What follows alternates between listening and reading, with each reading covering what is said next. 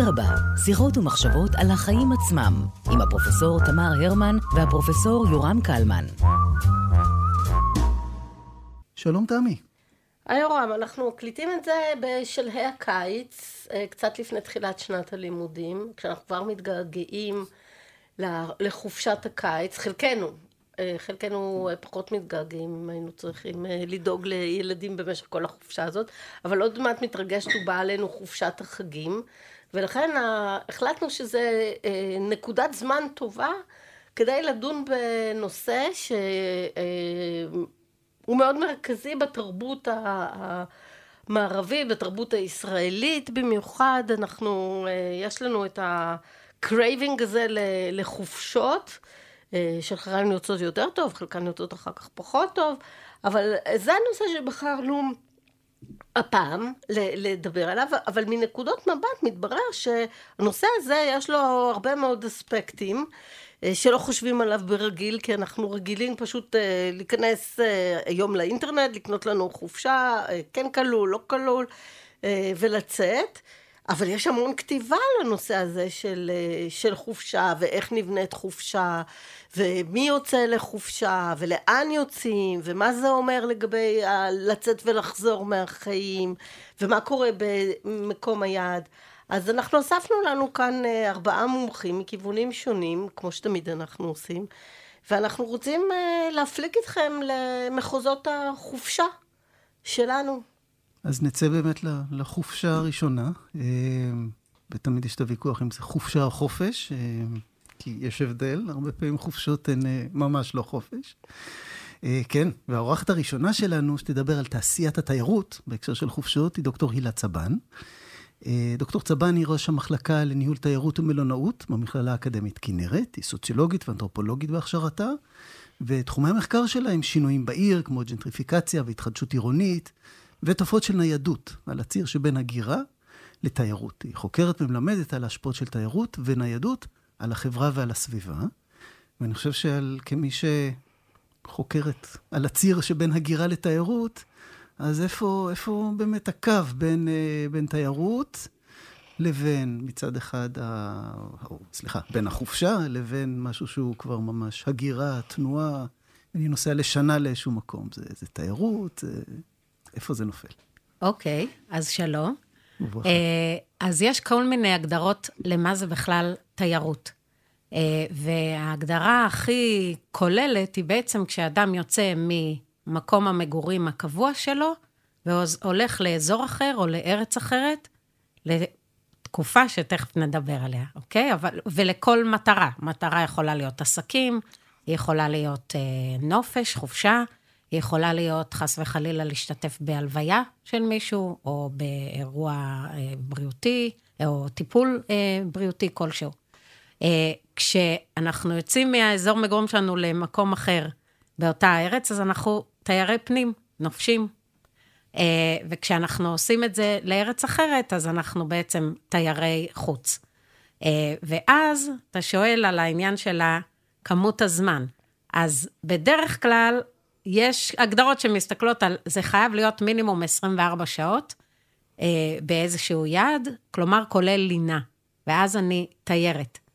Uh, אבל עד שנה. למה? כי אחרי שנה זה כבר די ברור שאני מהגרת מסוג כלשהו. אבל על הציר הזה יש מלא מלא דברים, אנשים שיש להם בתים שניים במקום מסוים ומבלים חלק מהשנה שמה. אנשים שנוסעים לסמסטר אה, לימודים בחו"ל, ואז אה, הם בעצם שלושה, ארבעה חודשים, חצי שנה. אה, כל מיני אופציות ביניים כאלה, שאותי הן נורא מעניינות, כל הבין לבין. אז אני זוכר שהייתה תקופה שגרתי בנס ציונה, ועבדתי ברעננה, והייתי לפעמים ישן לילה באזור רעננה, אה, בשביל לחסוך את הפקקים הלוך ושוב, את השעה לכל כיוון. אז זה אומר שהייתי תייר, ככה, אחת לכמה שבועות, אה, הייתי תייר ברעננה וכפר סבא. נכון, גם אם, לא, גם אם לא בהכרח הרגשת לא, לא רשמתי ימי חופשה פשוט, זה היה... וואו. יש משהו בתיירות שקשור גם בנושא של אה, אי היכרות עם המקום, זאת אומרת, אה, כשאני, אני גרה בגבעתיים, כשאני נוסעת לבני ברק, עשר דקות, אני מרגישה תיירת. פעם גם כשנסעתי לירושלים הרגשתי אה, תיירת, אבל עכשיו כבר קצת פחות. אז אה, נכנס פה גם האלמנט של ההיכרות עם המקום, כי למשל, כמו שאת תיארת, אם מישהו יש לו בית באיזשהו מקום, באי יווני, שזה מאוד אה, אופנתי עכשיו. אה, אז אני מגיעה לשם, זה כבר כמו בית שלי באיזשהו מקום, אז אני, אפילו יש לי חפצים שם, אה, אני, אפילו יש לי בעלות על המקום הזה. אז האם אני תיירת? זאת אומרת, האם תייר זה בכלל הגדרה אה, חזקה מספיק אה, כדי שאני אוכל לעשות מיון ולהגיד זה תייר ולא תייר, למעט 24 שעות והשנה? כן, אז פה באמת אנחנו נכנסים לפער הזה שיש תמיד בהגדרות, אה, שקשור במי מגדיר. האם ההגדרה היא משהו שאנחנו צריכים בשביל אמצעים סטטיסטיים כדי למדוד כמה תיירים היו בשנה האחרונה מישראל אה, החוצה, או אל ישראל, או בעולם בכלל, או שאנחנו בודקים האם אנשים מרגישים תיירים, כלומר האלמנט הסובייקטיבי. ויש את הקטע הזה שאנחנו לפעמים מרגישים שתייר זה קצת מילת גנאי, נכון? נכון. אף אחד לא רוצה להרגיש תייר.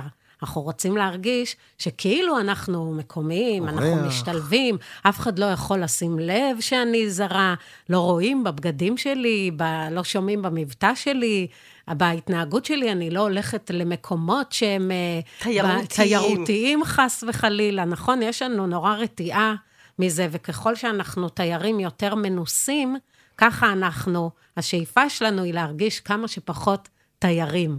אז זה כבר נכנס באמת לעניין הסובייקטיבי. ואז אנחנו צועדים ברחובות של מנהטן, בין מאות אנשים, ועומדים שם החבר'ה של, החב, של חבדניק, החבדניקים, הלובביצ'ר, והם פשוט מזה, מסתכלים ורואים שאתה ישראלי, לפי הסנדלים, לפי המכנסיים, לפי החולצה, וישר מציעים לך להניח תפילין. או בשוק באיסטנבול, את עוברת ונדמה לך שאת נראית כמו כל מערבית אחרת, ואז פתאום צועקים לך, שושנה, שושנה, את רוצה שטיח? ואת אומרת, איך הוא ראה? מה, אין לי כובע של צה"ל, אין לי אה, שום, שום סממן. אבל מתברר שיש לנו דברים שהם על-חושיים כמעט. ביכולת שלנו לזהות את, ה, את השוני, גם שפת גוף וגם uh, המידה של, ה, של הביטחון. אבל בעצם הקונספט של תיירות, מתי התחילו להגדיר אותו במובן האנליטי, כמו שאת עובדת על זה? זאת אומרת, מתי התחילו לספור תיירים, מתי התחילו לחשוב ש... או להסתכל על זה כתעשייה. כתעשייה. בכלל, כמשהו כסקטור. יותר משל אנשים שפשוט זזים במרחב. אוקיי, אז ב- באופן כללי, אחרי מלחמת העולם השנייה, בעצם התיירות כתופעה התחילה לצמוח, כן? התחילו להיות גם מטוסים זמן לא הרבה, לא רב לפני כן, אה, והעלויות הולכות ויורדות. אז ככה, זה התחילה אה, להיווצר תעשייה שלמה של תיירות. ואז גם התחילו למדוד את זה, אני לא יודעת באיזה שנה בדיוק, אה, אבל זה נהיה אה, תעשייה מאוד משמעותית, ענף כלכלי מאוד חשוב. אה, אומרים שבעולם אחד מכל עשרה אנשים עובד בתעשיית התיירות. זה לא ככה בישראל, הרבה פחות, אה, והנתח של התיירות בתוך הכלכלה של המדינה, גם הוא מאוד משתנה. יש מדינות שבהן זה ממש אה, שיעור מאוד גבוה מהכלכלה שלהם נשענת על התיירות. אה, מקומות אחרים, כמו ישראל, שהרבה פחות. אה, כי יש ענפים כלכליים חשובים יותר, אבל ככל שזה ענף כלכלי יותר, אז יש גם ארגון התיירות העולמי של האו"ם, שהוא אחד המקורות הכי משמעותיים של נתונים שיש לנו אה, על מספרי תיירים ועל, ו, והשפעה על מדיניות שקשורה בתיירות, ואיך מנהלים את העסק הזה, וההבנה שלצד הדברים הבאמת מאוד חיוביים שיש בה, התעשייה הזאת, כענף כלכלי שהרבה אנשים נסמכים עליו, אה, יש לה גם הרבה מאוד נזקים למקומות שונים, וכאן אה, זה דורש מדיניות ותכנון וחשיבה. אז בואי באמת נספר קצת על ה... קודם כל, השיק... הדברים החיוביים זה כלכלי, אני מבין שזה מקור להכנסה. יש עוד, מה, מה בעצם היתרונות האחרים? כן, החשיפה? אז- נכון, אז יש... אינטראקציה יש... תרבותית בין אנשים. נכון, אז גם כמובן כלכלית, כסף שנכנס למדינה, אה, זה הרבה בעצם סוג מאוד של משרות. ייצוא, אנשים לא מסתכלים על זה, אבל זה בעצם סוג של ייצוא. נכון, נכון, כי כסף שנכנס הוא כסף זר, ועכשיו... אה, אבל גם, כמו שהזכרתם, אה, אנשים נפגשים, ואנשים מדברים ומכירים אנשים אחרים, זאת אומרת, אני יכולה שלמשל יהיה לי יחידת דיור שאני משכירה לטווח קצר בבית שלי, ולא יצאתי כל החופש הגדול מישראל, ואולי כבר שנים לא יצאתי מישראל, אבל העולם בא אליי, כי פגשתי דרך האנשים, האורחים שלי, אה, ודיברתי עם אנשים ממקומות שונים בעולם, ונחשפתי לכל מיני מנהגים משונים, או תפיסות עולם אחרות, וזה מאוד מאוד מעניין. זאת אומרת, והיכולת הזאת שלנו להכיר אנשים שהם אחרים מאיתנו, אה, היא, היא חשובה. זאת אומרת, יש גם ענף שלם של אה, מחקר בתחום התיירות, שמדבר על אה, הקשר בין תיירות ושלום, למשל, או האם אה, פתרון סכסוכים למיניהם עובר דרך היכרות של אנשים, בין היתר בקונטקסטים של תיירות. אז זה בהחלט אחד היתרונות, זה פותח אותנו לעולם, זה גורם לנו להבין דברים שלא ידענו קודם, ללמוד המון דברים חדשים, לא דרך ספר, אלא דרך התנסות מעשית. וכמובן, בהיבט של החופשה, זה דבר שהוא קריטי לנו אה, כבני אדם, אה, הרצון לראות מקומות אחרים, לחוות חוויות אחרות, לפגוש אנשים חדשים. אנחנו רצים אה, אה, לעניין של התיירות, תחשבו כמה... אחרי הקורונה שסגרה את כל העולם, כמה אנשים, אה, באופן מיידי זה נפרץ ברגע שאפשר היה, כי זה מאוד מאוד חזק, הצורך הזה שלנו. אה, והצד ה... מה עם הצד השני? עם הצד השלילי באמת? כן, אז בהיבט השלילי, אה, ככל שהתופעה הזאת הולכת וגדלה, ובאמת 2019 הייתה שנת שיא של תיירות בעולם, 1.5 אה, מיליארד תיירים ב-2019, והצפי היה שזה רק ילך ויעלה, אוקיי? מה שלא קרה בגלל הקורונה, ועוד לא חזרנו למספרים האלה. אה, ובאמת ההבנה הייתה שלצד כל הדברים החיוביים, יש הרבה מקומות שמאוד מאוד ניזוקים מהתיירות, וזה בא לידי ביטוי בהיבטים כמו עלייה של מחירי דיור, ובכלל עליית מחירים. זה בא לידי ביטוי גם בצד השני של המטבע, של להכיר אנשים חדשים וללמוד על התרבות שלהם ולהיחשף לעולם, זה שההיחשפות הזאת uh, לעולם לפעמים מביאה אלינו מנהגים שלא רצינו שיהיו אצלנו. זה בעיקר בולט בחברות מסורתיות. תחשבו על uh, מקום כמו, uh, מקום מוסלמי, כן? נגיד זנזיבר כזאת, או אינדונזיה. Uh, מקומות ש... או, או, או דובאי, שעכשיו אנחנו אוהבים לנסוע, מקומות ש... בעצם יש איזשהו אה, הקשר מקומי של איך אנשים צפוי, צריכים אה, להתלבש, ומה מותר להם ואסור להם לאכול או לשתות, ודרך מסוימת של התנהגות. ואז באים תיירים ומתנהגים לגמרי אחרת מהמקומיים, וגם חושפים את הצעירים אה, להתנהגויות כאלה. או הדרישות של התיירים אה, יוצרות נזקים, כמו תופעות של זנות, אה, סמים, אלכוהול. אה, התנהגויות מאוד גרועות, רעש, שזה נושא אחר, כלומר, כל הנושא של, זה, זה מביא אותי הנושא של זיהום, כן, התיירות, זה לא רק בהיבט החברתי, אלא כל מיני סוגים של זיהום, זיהום של רעש הוא אחד, זיהום אסתטי, זיהום אוויר כמובן, זיהום של המים, אה, מקומות שאין מספיק מים, כן? איים כמו איביזה או קופנגן, שיש נהירה עכשיו לשם אה, גם של ישראלים וגם של אחרים, אי, וגם כמובן תיירות מאוד גדולה. איים שיכולים להכיל 100 אלף איש, 300 אלף איש, אה, מבחינת התשתיות שלהם, אפילו ברמת המים, ואז כשיש בהם תיירות של מיליונים שמגיעים לשם כל שנה, מה המשמעות? המים נגמרים. באביזה למשל, כבר אי אפשר לפתוח את הברז ולשתות מים מהברז, כי המים הומלכו. ואז צריך לקנות מים לשתייה. אז יש לזה משמעויות מאוד uh, כבדות משקל לנושא הזה של תיירות. יש מדינות, נכון, שהן מגבילות את מספר התיירים, נכון? יש אזורים, למשל בקוסטה ריקה, שיש הגבלה על כמה אנשים יכולים להיכנס לאזורים של ייעור מסוים וכדומה. זאת אומרת, יש כבר מודעות למשמעות הזאת. אם בעבר זה היה פתוח לחלוטין וכל מי שבא בא, יש ערים שהן לחלוטין דרוסות על ידי תיירות. ונציה היא עיר כזאת שכבר אין שם ונציה, יש שם רק תיירי ונציה. אמסטרדם. אמסטרדם, ברצלונה נמצאת ב...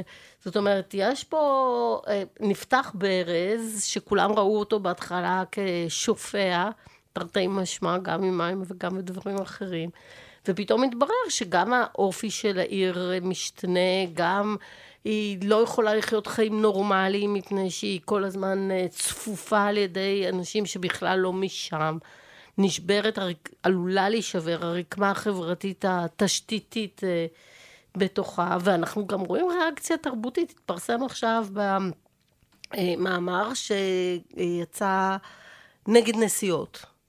אה, זה, זה התפרסם בעברית עכשיו, ואחת הטענות זה שהנסיעות האלה הן אה, חלק מהבריחה מעצמנו, או איזשהו אה, רצון אה, ל- לעשות לעצמנו רילוקיישן, לפחות לתקופה קצרה למקום מסוים, אבל אנחנו הולך איתנו, והבעיות אה, לא נפתרות. ויש פה איזשהו משהו של אה, האם באמת בדלת אמותיי אני לא יכולה להגיע לשלוות נפש, כאילו את חייבת לנסוע לאיזשהו מקום כדי לנקות את הראש. ואחת הטענות היא שבעצם יש פה, יש פה איזושהי אשליה עצמית, שיש לה גם את התוצאות שאת דיברת אה, עליהן. אנחנו כבר לא מדברים על שדות התעופה העמוסים, אנחנו לא מדבר, עוד לא דיברנו על מגפות. שעוברות אה, אגב אה, תחלופות האוכלוסין האלה. זאת אומרת, זו תופעה ש, שאם היא לא בת שליטה, הנזקים שלה יכולים להיות מאוד מאוד גדולים. ואני חושבת שזה אה, מעניין שהתחלנו להגיע לתובנות האלה אחרי הקורונה. זאת אומרת, באיזשהו כן. מקום... כמובן שזה היה כבר קודם, אבל עכשיו פתאום שראו שאפשר להפסיק את זה בבת אחת, התחילו לחשוב, אז אולי אפשר לה, להאיט את זה, ולא רק להסתכל על הבנפיט הכלכלי שיש מכל הדבר הזה. כן, אז, אז זה התחיל הרבה לפני הקורונה, אה, ככל שראו שמדי שנה מספר התיירים הולך וגדל, אה, ושהצפי והתחזיות הן לממש הרבה הרבה יותר מזה, ואז... באמת אה, התגבשו הרבה תוכניות מדיניות של איך להתמודד עם המושג הזה של תיירות יתר. כלומר, שיש יותר מדי תיירות, ואז אנחנו רואים אה, תורים מאוד גדולים, אפילו ב, ב, בטבע, כן? אנשים שרוצים לעלות למצ'ו פיצ'ו בפרו, ועומדים במין פקק אנושי כזה, או ונציה שהזכרת, שאת צריכה למרפק את דרכך בשביל לעבור גשר, תארו לכם מה זה עושה למישהו שחי במקום כזה. מחקר מאוד מעניין אה, שקראתי לאחרונה אה, על ברצלונה. ברצלונה ממש אחד המקומות הכי מוכרים של תיירות יתר, וגם של מה שנקרא טוריזם פוביה, כלומר, אה, חרדה מפני התיירות, ובעצם מה שקורה בברצלונה, שכבר ממש אה, תחושות של אנטי-תיירות. עכשיו, התיירים ממשיכים אה, להגיע, ואחד המקומות הכי מתוירים בברצלונה, בברצלונה, הרובע הגותי, אה, יש שם, מסתבר, גם כמה תושבים שגרים שם. אבל הם בעצמם לא הכירו אחד את השני, כי זה נראה שכולם שם תיירים. והעירייה אפילו עשתה מעבר לזה, וממש הפקיעה את המרחב הציבורי מהאוכלוסייה שגרה שם. אי אפשר לשבת בשום מקום שהוא לא בתוך בית קפה או בר, אה, אם אנשים יושבים על המדרגות של הכנסייה, מעיפים אותם, כאילו כל מיני מדיניות משונה. ואז באה הקורונה, ואנשים גילו שיש שם קהילה, אוכלוסייה שגרה בשכונה, והם עשו בעצם איזה reclaiming אה, כזה, מחדש. אה, ניכוס מחדש של המרחב הציבורי שלהם. פתאום התחילו לשחק אה, כדורגל ברחובות ולהיפגש וככה, ואז חזרה התיירות, ואיתה כל התופעות השליליות שהן חוו גם קודם, הצפיפות והרעש, ואנשים שלא מצליחים לישון בלילה, ושיש להם אה, דירות של Airbnb, מסיבות אה, רווקות ורווקים כל הלילה מול הבית, ואי אפשר ככה לישון, ואי אפשר ככה, וכל ה... סופרים, מכולות השכונתיות נסגרות, כי זה לא רווחי. מי קונה במכולת השכונתית או בחנות כזאת של אה, ציוד לבית? התיירים רוצים חנויות מזכרות וברים, ואז כדי ללכת לסופר אתה צריך ללכת נורא רחוק, ולהוציא את הילד בבוקר לגן זה לפלס את דרכך בין המוני תיירים, אז באמת, מקומות שנהיה סיוט לגור בהם. ואז המושג הזה של טוריזם פוביה, הוא בעצם הומצא אה, בספרד כניסיון להשחיר את פניהם של אלה שלא רוצים בתיירות. אה, כמו הומופוביה או קסנופוביה, שנאת זרים, אוקיי? אבל המושג הזה, כמו בומרנג, בעצם חזר למי שהמציא אותו, והוא היום משמש כחרדה מפני תיירות, בקטע שאנחנו בצדק חרדים, בגלל שהדבר הזה משפיע על החיים שלנו, גורם לדחיקה שלנו מהשכונות שלנו, מהבתים שלנו, לעליית מחירים שאנחנו לא יכולים לעמוד בה, לשינויים תרבותיים שאנחנו לא מעוניינים בהם, לזיהום אה, על כל הסוגים שלו, לאיכות חיים שיורדת מהצד של המקומיים. והיום משתמשים באמת במושג הזה ככה.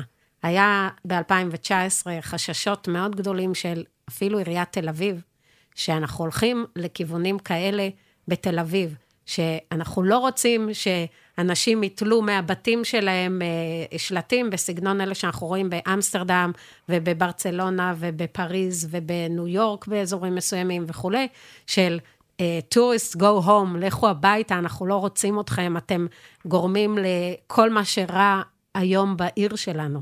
אה, ועיריית תל אביב הייתה לחוצה מהדבר הזה, ואז באה הקורונה ושחררה אותה מהלחץ, אבל הבעיות כמובן לא נגמרו. והמחירים של תל אביב גם, גם עוזרים. אמ, ככה, אולי לסיכום, אז איך, איך אנחנו... איך אנחנו יכולים להיות תיירים טובים יותר, בתור, בתור uh, צרכנים של, של תיירות? Uh, ננסה לסגור עם זה, ולא כן. עם הצד האפל. כן, אז יש באמת הרבה uh, שיח היום, הרבה דיבור על העניין של תיירות אחראית, תיירות בת קיימא. אה, ואיך אפשר לעשות את זה בצורה שונה, אלטרנטיבית לתיירות אה, המונים, לתיירות יתר. אה, ואחד ה... יש, יש הרבה מאוד סוגים של מה שנקרא תיירות אלטרנטיבית. בין היתר מדברים על שהייה יותר ארוכה במקום, למשל. Mm-hmm. כן, כל העניין של תיירות איטית. של אם אני נוסעת לאנשהו ואני לא כל הזמן נוס, בתנועה, ואני לומדת להכיר את המקום. זה כמו slow food, slow תיירות, slow fashion, slow כן. fashion. נכון. ואיך אני תורמת למקומיים. זאת אומרת, אם אני, בעבר Airbnb היה נתפס כמשהו כזה, כי הוא תחת הכלכלה השיתופית, בפועל הוא, אה, השתלטו עליו בעצם גורמים שזה כבר סוג של מלונאים אה, וככה. אבל אם אני הולכת לאיזה bed and breakfast כזה, והכסף שלי הולך לאנשים מקומיים, ואז אני קונה בחנויות המקומיות, ואני לוקחת אה, אה, מדריכי תיירות מקומיים, ואני תורמת, הכסף הולך ישירות אליהם, זה לא לרשת הילטון העולמית, ואני כל יומיים במטוס ומזהמת ו- וככה, אלא משהו קצת יותר אה, מקומי. זה גם הצמיח את הטרנד של מה שנקרא Live like a local. כן, איך אני יכולה לחיות כמו המקומית, כי אני לא רוצה שיזהו אותי כתיירת בשוק בטורקיה שתיארת קודם, או ככה. אני רוצה להרגיש מקומית, ואני רוצה להרגיש שאני רגע חיה חיים של מקומיים. ואז, סביב זה צמחה, אה, צמח עולם אה, שלם, או ענף שלם של שירותים. למשל, איך אני יכולה אה, לגור ולחיות כמו מקומית? למשל, אם אני עושה חילופי בתים, אוקיי? ואז באמת אה, אין פה אפילו כסף שעובר ידיים, אלא אה, אני ומשפחה בפריז אה, מחליפות בתים, הם חיים את החיים שלי במזכרת בתיה לשבועיים, ואני חיה את החיים שלהם בפריז, עשיתי אחלה דיל, נגיד, בהקשר הזה. ו- ואני ככה במקום אצלם, בבית שלהם, חיה את החיים שלהם. אז הרבה מאוד אנשים מרגישים היום את הרצון הזה לחיות כמו המקומיים בפועל. זה לא תמיד עובד, כי צמחה סביב זה תעשייה שלמה, שאומרים לי איך המקומיים חיים, כשבפועל אף מקומי לא חי ככה, אף מקומי לא הולך לסדנה להכין את נאט המאפה הפורטוגלי, אף מקומי לא הולך לסדנה לאיך להכין את המאפה הפורטוגלי המקומי המסורתי. הם אולי מכינים את זה בבית עם אימא או סבתא, אבל לא הולכים לסדנאות כאלה. אז האם זה לחיות כמו מקומי? האם באמת, וזו שאלה שהרבה מהחוקרים בתחום הזה חוקרים, האם באמת קיים דבר כזה של תיירות שהיא בת קיימא, של תיירות שהיא אחראית, שהיא באמת יכולה לתרום לאנשים עצמם, לכלכלות שלהם, לקיום שלהם, לפרנסה שלהם, שהיא לא משאירה חותם גרוע יותר ממה שהיה שם קודם בעקבותיה? כלומר, האם לא כל פיתוח הוא קצת בעייתי, ואיך אפשר לעשות את זה נכון יותר? אלה שאלות גדולות שהתחום אה, מאוד עסוק בהן בימינו. דוקטור צבן, היה מאוד מעניין, נשארת אותנו עם שאלות שאני חושב שהן חשובות, כ- כ- כאנשים שמקבלים החלטות על, ה- על החופשות ועל התיירות שלנו. אה, לא, לא חייבים לתת תשובות, אבל אני חושב שנתת פרספקטיבה מאוד חשובה.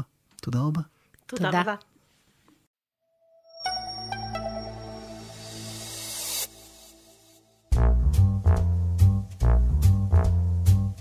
אדרבה, שיחות ומחשבות על החיים עצמם, עם הפרופסור תמר הרמן והפרופסור יורם קלמן.